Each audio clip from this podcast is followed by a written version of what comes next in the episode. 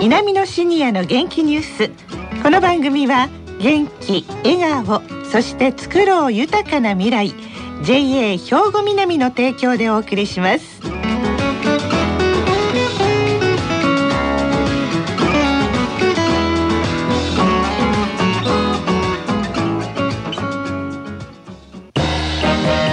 皆様の元気生活を応援する JA 兵庫南。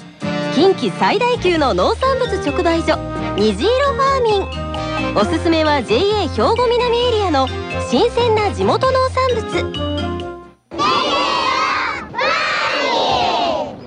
皆さんおはようございます。藤原まさです。南のシニアの元気ニュースの時間です。まあ、普段は放送サポーターの学生さんが企画、取材した内容をお届けしているんですが、今日は年度末の特別番組、南野学園50周年に向けてと題してお届けしてまいります。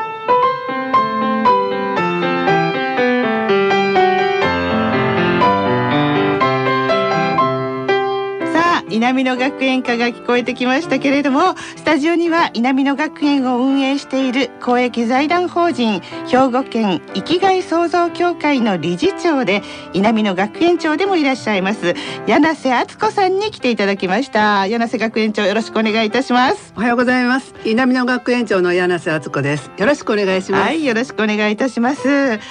さていろいろとね学園長にお伺いしていきたいんですがまずは私の方から南野学園について少し紹介させていただきます。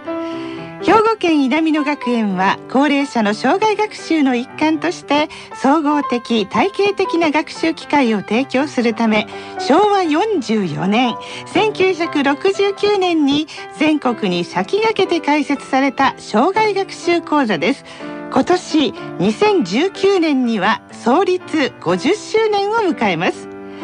場所は加古川市にあり JR の東加古川駅から北西へ歩いて15分ぐらいのところにあります。稲美野という名前は学園のある加古川市を含む播州平野の一部を指す呼び名で古くは万葉集にも歌われているんですよ。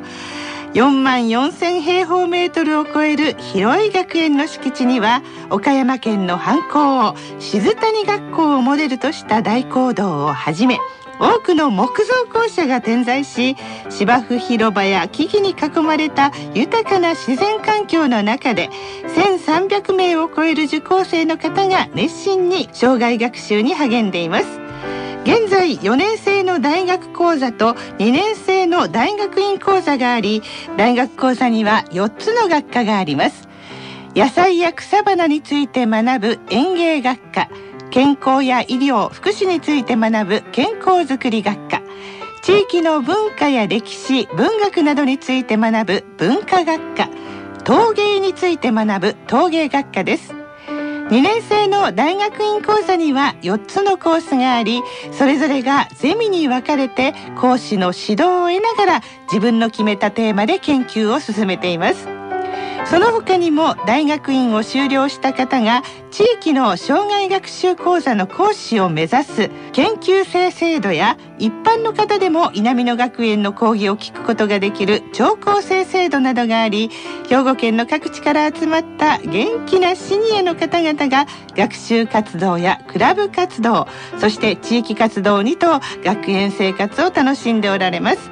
まさに障害学習の拠点ですよね。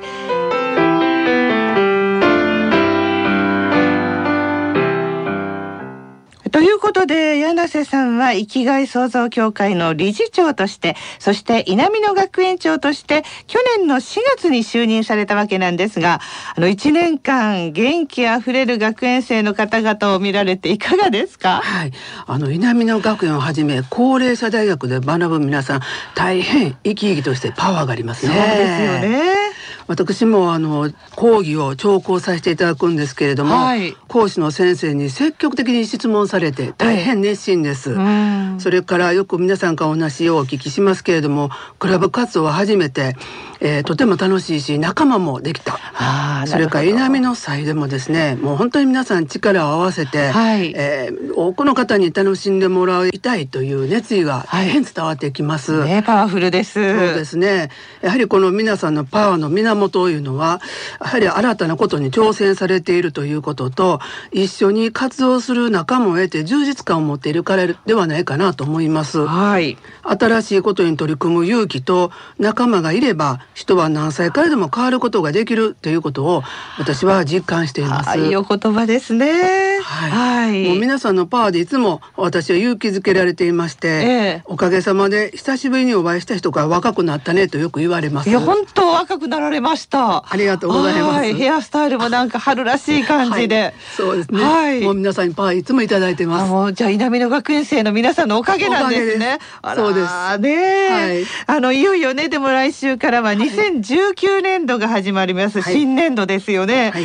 えー、学園の創立50周年ということで、はい、いろんな事業も計画されているんですね。はいそうですね。50周年記念事業として兵庫県生きがい創造協会稲美野学園自治会研究生の会同窓研修会が一体となってつながり伝える学び実践するをコンセプトに取り組んでいます。はい。平成30年度は、えー、プレ50周年ということで、えー、障害学習プレフェスティバルや、えー、公開講座学園グッズの制作販売を行いました。グッズもできたんですか？はい、えー、学習バッグとかそれからクリアファイルを作りました。はいはい、えー、2019年度は、えー、7月に記念大会を開催する予定です。はい。記念講演として、えー、精神科医の和田秀樹先生にお越しいただくことにしています。はい。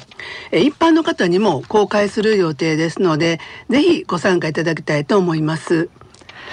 また、えー、大学院の学生さんにも協力を得て、ええ、50周年記念誌の作成や稲美野学園の紹介映像を作成中です。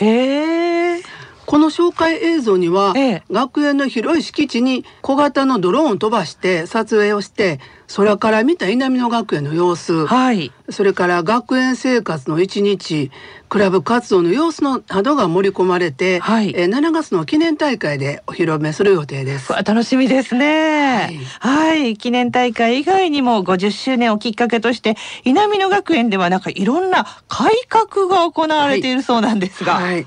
これからも人口減少、少子高齢化が進んでまいります。はい。え高齢者をはじめ誰もが地域の担い手として活躍することが期待されています。また高齢者の身体能力も向上しています。また価値観やライフスタイルも多様化していますので、はい、え高齢者の多様な学習ニーズに対応することが求められています。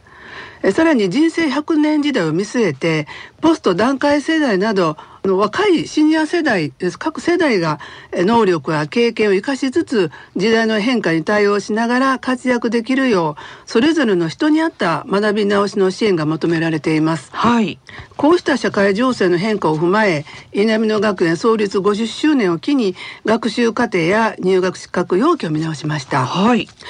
まず学習課程ですけれども、うん、大学講座は専門講座の時間数を増やし各学科の専門性や地域貢献活動の実践能力を高めるための実習や参加型の学習等を充実させました。はい。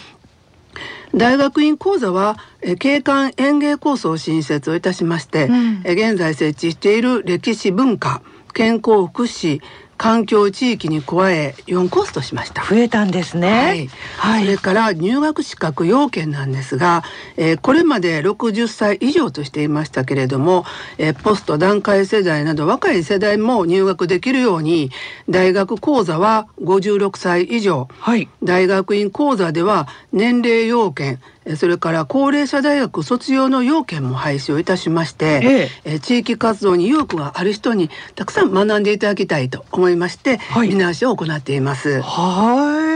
特にですね、はい、兵庫県の場合は専業主婦の方が多いですので、ね、はい、うん、あの子育てに終わられた女性の方で地域で活動されてる方も多いと思いますので、はい、ぜひ多くの方に学んでいただければなと思っております。はい。他にも何かありますか？はい、えー、これから健康でよくある高齢者が増加していきますので、ええ。ー、生涯現役を目指してご自身の暮らしに合った有償ボランティアや仕事に一歩踏み出せすきっかけ作りとなる仕事活躍講座の開設、はい。それからえ青少年や子育て世代など若い世代と高齢者が交流する多世代交流応援プロジェクトに取り組んでいくことにしています。これも大事ですよね。はいはい。まず仕事活躍講座ですけれども、ええ看護や介護など生活支援や園芸技術など優勝ボランティアや仕事で活躍するために必要なノウハウを学ぶ講座です。はい。それから多世代交流応援プロジェクトですけれども、はいこれは稲美野学園の人材やノウハウを生かしてえー学生や卒業生と地域の多世代の人たちが共に学び交流するイベントです。はい。今年3月にトライアルえでえ阪神シニアカレッジの武田学長を講師としてえー4歳から小学校低学年の保護者の方を対象とした講習会を開催をいたしました。はい。当日は同窓研修会のボランティアの方にお子さんの遊びと見守りをお願いしましたけれども、ええ参加者からは講習会の内容はもちろんのこと子どもが楽しく遊べ自分も安心して受講できたと大変好評でした。はい。えー2019年度もこの講習会を引き続き実施するほか親子陶芸教室など開催する予定にしています。はい、新しい授業もいっぱいあるわけなんですね。もう本当はい50周年を迎えて、ますます稲美野学園充実してまいりましたけれども、あの、はい学園長はこれからの稲美野学園について夢や思いはありますか？はい、えー、稲美野学園は高齢者大学の先駆けとして時代のニーズに対応して創立以来50年間、え高齢者の生涯学習の充実に取り組んできました。はい。これからの稲美野学園はこの社会情勢の変化に対応して地域の活力の維持安心して暮らせる社会を目指して高齢者をはじめ誰もが地域の担い手として活躍できるように一つは高齢者がそれぞれのスタイルで地域で活躍できるようノウハウやスキルの習得はい。地域活動のきっかけづくりなどより実践力を高めることができる学習の場とすること。はい。